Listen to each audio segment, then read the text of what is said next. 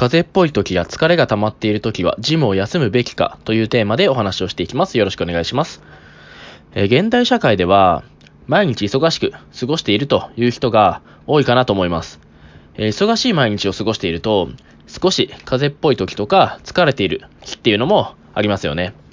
え、ボディメイクを行っているとそんな時にジムに行くべきかどうか悩むということもあるかと思います。私も職場からの帰り道でずっとジムに行くかどうか悩んでいたという日が数えきれないくらいありました。えー、風邪っぽい時とか疲れが溜まっている時というふうに、えー、一括りにちょっとしてしまったんですけれども、風邪っぽい時と疲れている時というのは完全に別物だと思ってください。えー、まず、風邪っぽい時に関しては、ジムに行くのはやめるべきですね。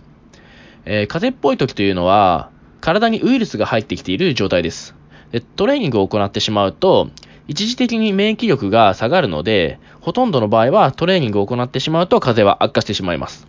そうすると余計にトレーニングを休まなければならない日が増えてしまうことになってしまいます。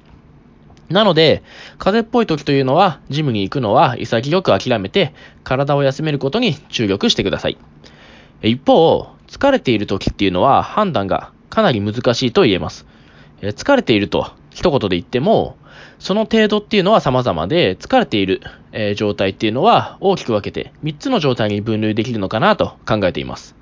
えー、1つ目は、しっかりと休息は取れているけれども、なんとなく疲れを感じるとき。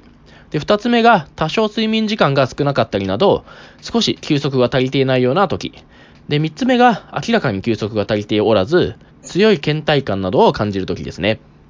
まず、1つ目のしっかり休息は取れているけれども、なんとなく疲れているっていう時に関しての結論は、えー、これはジムに行ってトレーニングをするべきです。理由としては、日々忙しく過ごしている私たちには、この程度のコンディションというのは日常茶飯事で、ここでトレーニングを休んでいたらまともにトレーニングをすることが難しくなってきます。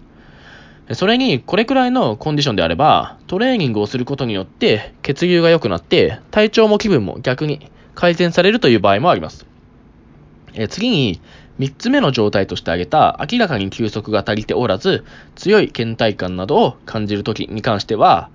これはトレーニングは休むべきだと言えます。えなぜなら、このような状態でトレーニングをしてしまうと、その後に発熱してしまったりなど、大きく体調を崩してしまう可能性が大きいからですね。それに、このような状態では、しっかりとトレーニングで追い込むこともままならないので、トレーニングの質も低いものになってしまいます。なので、このような場合は潔く諦めて、その日はしっかりと休んで、次の日に出直すっていうのがベストですね。で、最後に、二つ目の状態として挙げた、多少睡眠時間が少なかったりなどで、少し休息が足りていないような時に関してなんですけれども、